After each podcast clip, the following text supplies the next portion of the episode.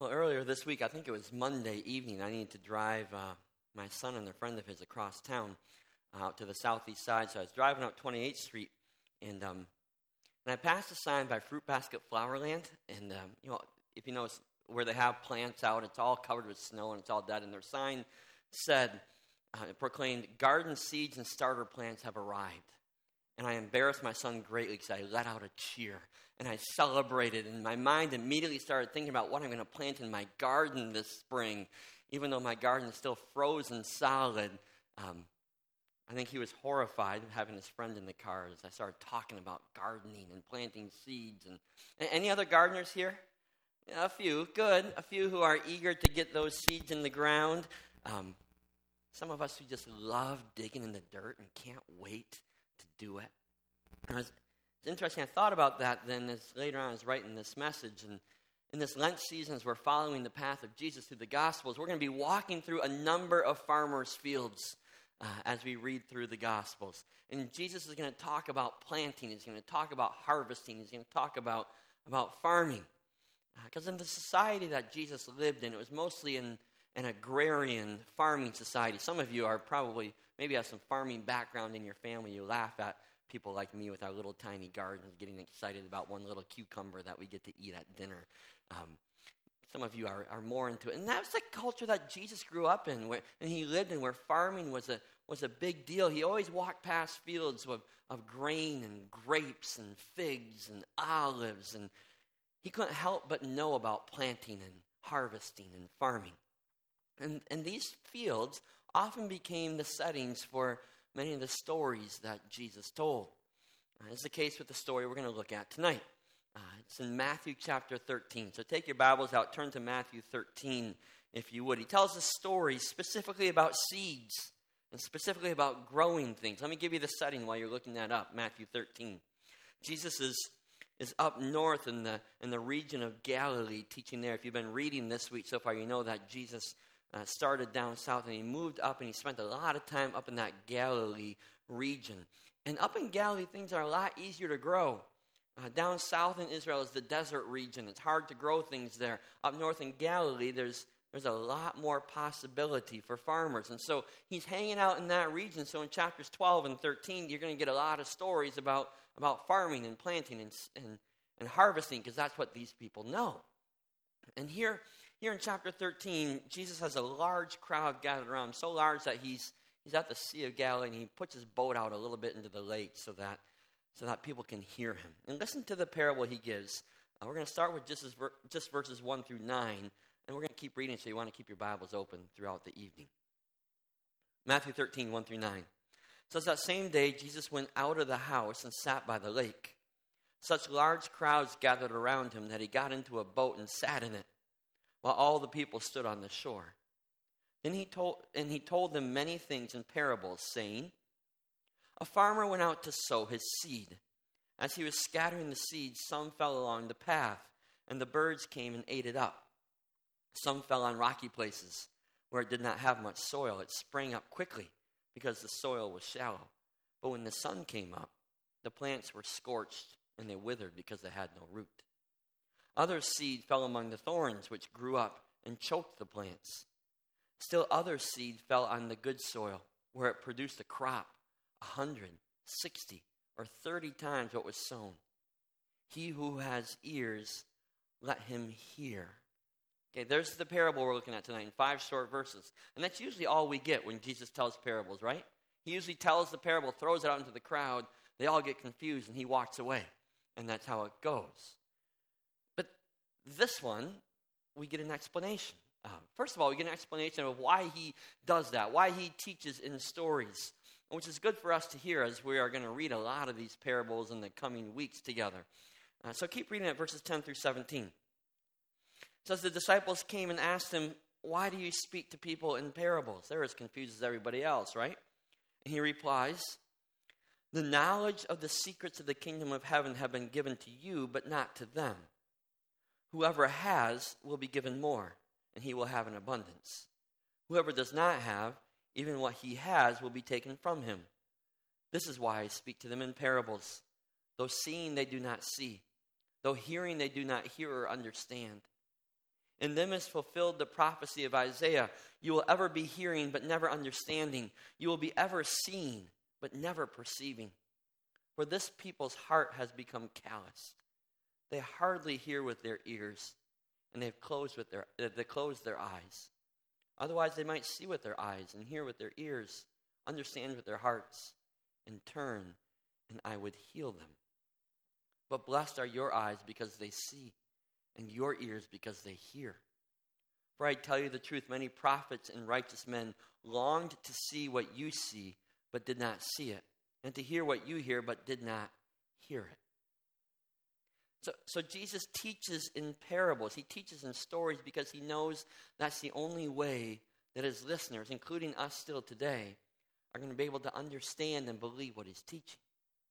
It's because of, he says, because of spiritual dullness that he tells these stories. And Jesus ends his story here in verse 9 by saying, He who has ears, let him hear. It's his invitation to understand, while at the same time admitting that a lot will not understand. Right? Jesus recognizes the sad truth that those who are not willing, those who are not willing to receive his message in these words, in these picture stories, they won't make sense to, him, to them either.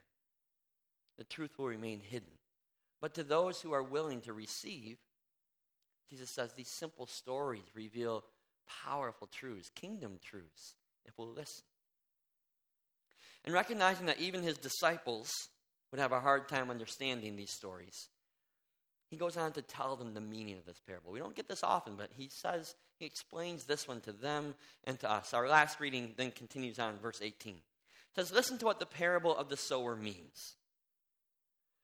When anyone hears the message about the kingdom and does not understand it, the evil one comes and snatches away what was sown in his heart. This is the seed sown along the path. The one who received the seed that fell on rocky places is the man who hears the word and at once receives it with joy. But since he has no root, he lasts only a short time. When trouble or persecution comes because of the word, he quickly falls away. The one who received the seed that fell among the thorns is the man who hears the word, but the worries of this life and this deceitfulness of wealth choke it, making it unfruitful. But the one who received the seed that fell on good soil is the man who hears the word and understands it. He produces a crop yielding a hundred, sixty, or thirty times what was sown. All right, so what is Jesus trying to tell us in this story, of the farmer in his field. Often, when we read this story, at first glance, we, we read this story in such a way that puts a lot of responsibility on our shoulders, right? When we read it often without reading the explanation, we, we understand ourselves to be the farmers in the story, right? Jesus tells us in verse 11 that the seed is the word of God. It's his truth. It's, it's the life transforming message of Jesus Christ. And if we, as followers of Jesus Christ, are the farmer, then we have been entrusted with that message. We're responsible for distributing that seed, for bringing that word all throughout the world and making sure that it grows. We scatter that seed all around us, right? And sometimes it grows well, sometimes it doesn't grow so well. But we faithfully scatter the seed, the truth of saving work of Jesus Christ. And then we work to make it grow so that we can give this harvest back to God. But that's not the way it works. We know that. Yes, God has entrusted us with, with the honor of handling the message of His grace, right? We are called to bring His truth to this world, but we can't force anything to grow any more than when I put that cucumber seed in my garden, I can't make it grow. All I can do is sit there and watch the dirt and hope it grows. I have no power to make it grow. That's the same way. We don't have the power to take the Word of God and, and speak to somebody and make it grow. That's the Spirit's work. We aren't the farmers in this story. God's the farmer scattering the seed, not us. We're simply the tools in the hands of the farmer that he uses to cultivate the, the, soil and to spread the seed. But it's interesting, you notice this story really isn't about the farmer. Jesus doesn't talk much about the farmer. His motivations, his methods, doesn't really say much. And he doesn't really particularly stress the seed either. It's very important. It is the Word of God. But Jesus doesn't go into the detail to talk about how that seed works. Instead, the focus of the story is on the dirt, it's on the soil. We're going to learn our lessons tonight in the dirt. It's where we see what Jesus is saying about you and about me. And it is about us. Right? It, it's in the dirt that Jesus wants his listeners to see themselves. See, at that very moment, standing on that lake, lake shore, really sitting in that boat, Jesus, as he tells the story, is the sower. Right? He's, he's speaking the word of God, the truth of, of God out to his people. And the people sitting there are the dirt, receiving that word. He's spreading that, that seed. He's doing the same thing here tonight. It still happens. We tonight are that soil as the word of God is being scattered into us and onto us. So we need to be careful, first of all, to remove ourselves from that sower position and to see ourselves in the soil instead. See, when we put ourselves into the sower's position, it's too often easy to, to stand back there and judge other people's soil, right? To look back and see what the Word of God is doing in somebody else's life or what it's not doing in someone else's life. That's not what Jesus wants us to do. He wants us to look into our own lives, look at our own soils, to see how the Word of God is growing in our own lives. Okay, and tonight he gives us really four different options to evaluate how the kingdom of God is growing in our lives, within us. Four different places where most of us find ourselves in relationship with God. All of us are in one of these four options. And it might not be the one that we think we're in, it might not be the one that we wish we were in. All of us are in Jesus' story because all of us have received the seed. We received the Word of God that brings kingdom transformation. Being here this evening, again, you're receiving that seed. You're receiving the Word of God. It's available to us. Some of us have been receiving that seed all of our lives for 20, 30, 40, 50, 60, 70, 80 years. We've been receiving that seed. But that doesn't necessarily mean that that seed has taken root. It doesn't necessarily mean that that seed has started to grow yet. It's in the ground, maybe, but maybe it hasn't grown after all these years. For some of us, for some of us, our hearts are the hardened path that doesn't let the Word of God, that doesn't let the seed of the Word of God sink in very deeply. See, farmers in Jesus' day, for, for them, it wasn't unusual that during the winter season, there would be paths that would be that would be trampled in their field, right? That people would walk the straightest distance, the most direct route they could. And if the field was harvested, they'd cut right across the field, in the middle of the field. And it really wasn't a concern for, for these farmers as they scattered their seed. Because first they would scatter the seed, and even on this hardened ground, they, wherever it went, and then they would go and they would plow that ground over and turn that seed over and, and it would loosen that hardened path that had been trampled in the middle of their field. But Jesus is talking about that window of time between when the seed is scattered and when that hardened soil is then plowed under. And he says that time is a dangerous time. That seed that can't work its way and penetrate its way into the ground is fair game for the feet that will continue to walk on that path and for the birds who will swoop in and carry it away. And sadly, Jesus is saying that's a picture of many people who hear God's word. Maybe some of us here tonight. Some of us are footpath people. We've heard the message of Jesus again and again and again, maybe for decades, but we've never let it penetrate into our hearts. Our hearts have never really been in it. Jesus has never come alive to us. We've never let him be Lord.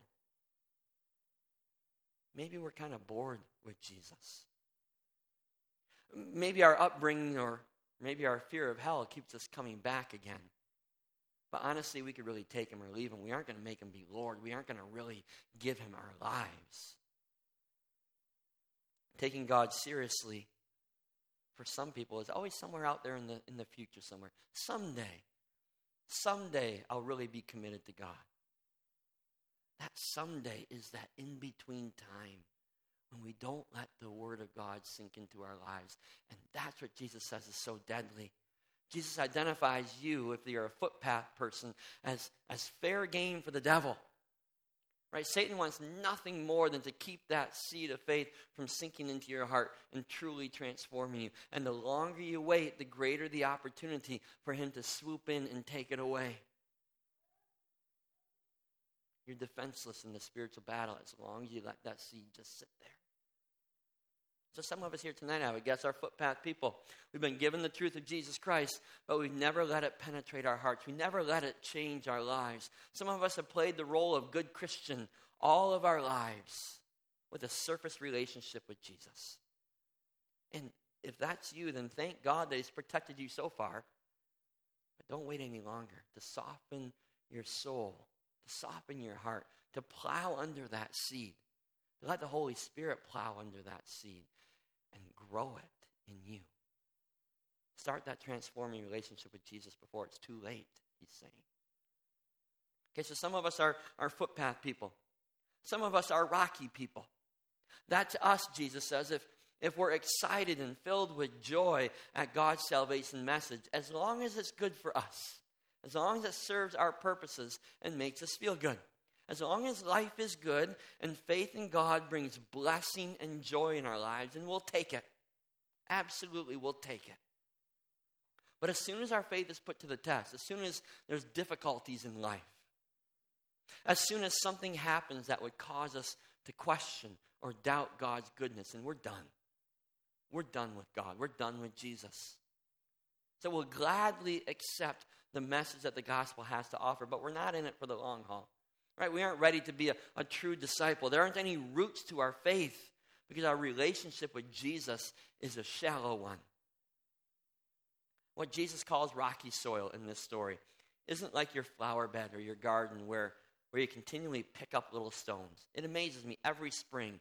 I think my garden grows stones because they just keep on coming back, right? These little stones you got to pick out and throw away somewhere. That's not what he's talking about. He's talking about the soil that looks really good on the surface, but just underneath that good looking soil is a hard layer of stone. There's no depth. You know, for rocky people, our relationship with Jesus is a one way street.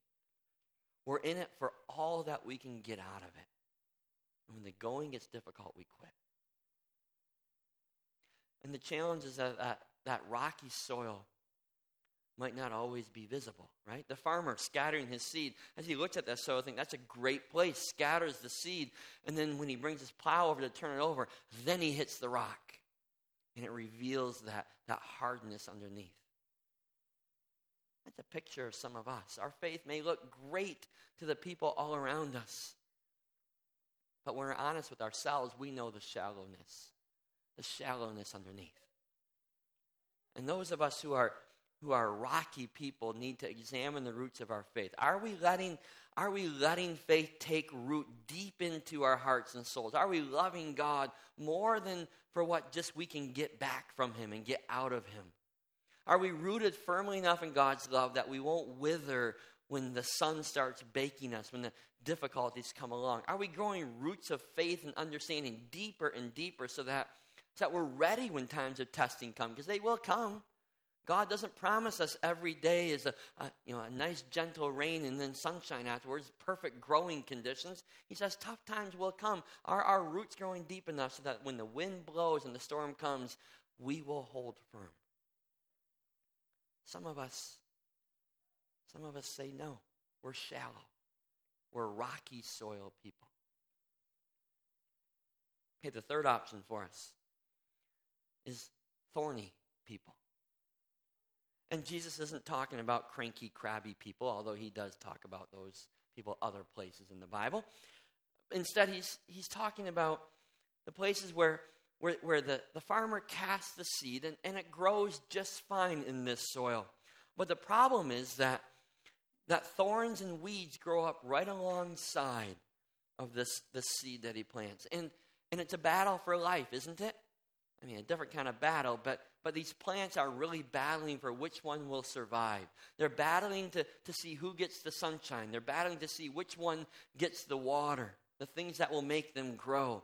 And what happens, as what happens so often for you gardeners, the weeds win.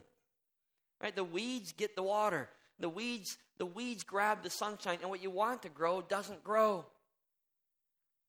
The thorns in our lives, Jesus says, that, that are outdoing us in this battle are often the good things of this world. They look really good. They're the things this world says we need to desire the most. Not, not just the things that are clearly sinful, but they're often good things that keep getting in the way of God. Like that beautiful rose bush that I keep trying to grow in my front yard, right? The flowers are beautiful, but the thorns, they hurt so badly. Sometimes many of those good things in life are, are really thorny things. Jesus says that thorny people are the people whose faith is getting choked out by the things of this world. There just isn't enough room in their lives for the things of God because there's too much other stuff. And I'd hate to say it, but I guess many people in our culture, maybe in our church, maybe in this room, would have to place ourselves in this category. Right? We come here to hear God's word, and we, and we hear what it means to live a life fully committed to Jesus, but when we leave here, the things of this world just take over our lives, right? The thorns in Jesus' story rob the plant of nutrition and water and light and, and the space that it needs to survive. And that's exactly what the good things of the world do to us. Our daily routines are so overcrowded. Our materialistic pursuits are so important to us that they choke out God's transforming power in our lives, and we never mature. Isn't that the goal? It's the goal of my garden. I'm not just growing a garden to look at nice green plants, I want to harvest. I want a cucumber. I want some beans. I want some tomatoes. The goal is to, to grow up and produce a harvest. For us, it's to bring a king, the kingdom of God here, to be transformed and to transform the world around us. But we're so worried about, about the things of this world, about our homes and our yards and our cars and our grandkids' sporting events and keeping up with our, our social expectations. We don't have time to think about the kingdom of God. And we're so busy being entertained for hours each week sitting in front of our television sets and our computer screens that we don't have time to open up God's Word and pray. And we're so consumed by, by the self centered pleasures that come in retirement or, or summer vacations or weekend pursuits. We can't imagine giving up any of that time for God. And the financial pressures that we live with, they make it impossible to invest in God's kingdom. We're busy taking care of our own. Now, as appealing as the things of this world may be, and they are, and, and there's nothing intrinsically wrong with the things of this world, except that they quickly become thorns, choking away our faith, stealing away the time, stealing away the energy that we need to grow up. They leave no room for God. They leave no room in our lives for the things that will help us grow. So some of us need to do some weeding in our hearts and in our lives in order to clear out space for God. We need to think this evening about what we need to give up. And there might be good things that we need to give up, good things we need to quit in order to make room for God. Because the goal for each one of us should be to be the good soil in which the Word of God can take root and grow and ultimately produce that wonderful harvest, right? Jesus says that to produce the harvest, to bring the kingdom of God into this world, to make a difference here, we must be people who honestly listen to what God has to say. That, that we hold on to that word, we apply it to our lives, and then we, we persevere. We follow his direction no matter what the cost, trusting him in the good times and the bad. So unlike the footpath people, God's word doesn't just sit doesn't just sit on the surface of our lives, but it penetrates deeply it displaces and disturbs life as we know it. And unlike the rocky people, we aren't in it just for what we can get out of it, but we're rooted in the greater kingdom purpose and plan. And unlike the thorny people, we make sure that there's room in our lives for what's really important, for the things that really matter, for the things of God. And when our lives are then receptive to the seed of God's word, then Jesus says amazing harvest results and lost friends and neighbors see, see Jesus because we have room to love them in our lives. Then the hungry are fed, and the poor are helped, and the sick are cared for because we make room for service in our lives. Then ministries here and all around the world bring justice and mercy and the truth of Jesus Christ. And, and, and they don't need to beg for funds because we eagerly give out of the blessing that we've been given. And then we begin to grow into a mature relationship with our Father because everything else that would steal away our time just doesn't seem so important anymore. When, when we truly look at the picture that Jesus gave in this story, it becomes a pretty powerful picture. One that should challenge each one of us to be honest about our own hearts before God. I hope you're honest with yourself here tonight. What kind of heart does the seed of God's kingdom fall on when it falls into your life? I'm sure we would all be eager to place ourselves in that fourth category. Right? Yeah, I'm, I'm the good soil. That's where I'm at. And, and sometimes we are. But I doubt that that would be completely honest for all of us at all the times. Which, which one, which quadrant, which kind of soil are you? God's going to keep on sowing his seed, the seed of his word. He's going to keep throwing it your way. The seeds of his grace and his mercy and his forgiveness will keep coming no matter the soil. Right? He's not, dis- he, he's not discriminatory that way. He's going to keep giving his offer. Thank God that he doesn't ever give up. And when his message falls on your life, as it's falling right now, what's your response going to be? What, what type of soil are you going to live out? That will determine what kind of harvest you're going to bring, you're going to grow. Would you pray with me? God, thank you so much for your patience with us, that you faithfully go out to sow your word. You faithfully continue to bring the message of your grace and your love and your mercy, first of all, to a world that so often is deaf to your offer. But then you keep bringing it to, to people like us again and again. People who have heard it so many times, and sometimes I've been stubborn, sometimes I've been unchanged, sometimes have, have set it aside, ignored it, sometimes have let the things of this world take priority over it. And, and yet you keep in your graciousness coming back again and saying, I love you. And here's the truth I want to speak to you. Here's the seed I want to plant in you. Here's how I want to change and transform your life. Here's how I want to bring my kingdom into your life. God, that seed that you offer us again here tonight, may it work its way deeply into our lives. May it get past the rocks May it get through the hard soil. May it, may it grow above and beyond the weeds and the thistles. And may we be people who grow and produce a great harvest for you. May your kingdom come in us and then through us. Father, keep scattering your seed into our lives and help it to grow. Keep growing it well in us. In Jesus' name we pray. Amen. Would you stand with me, please?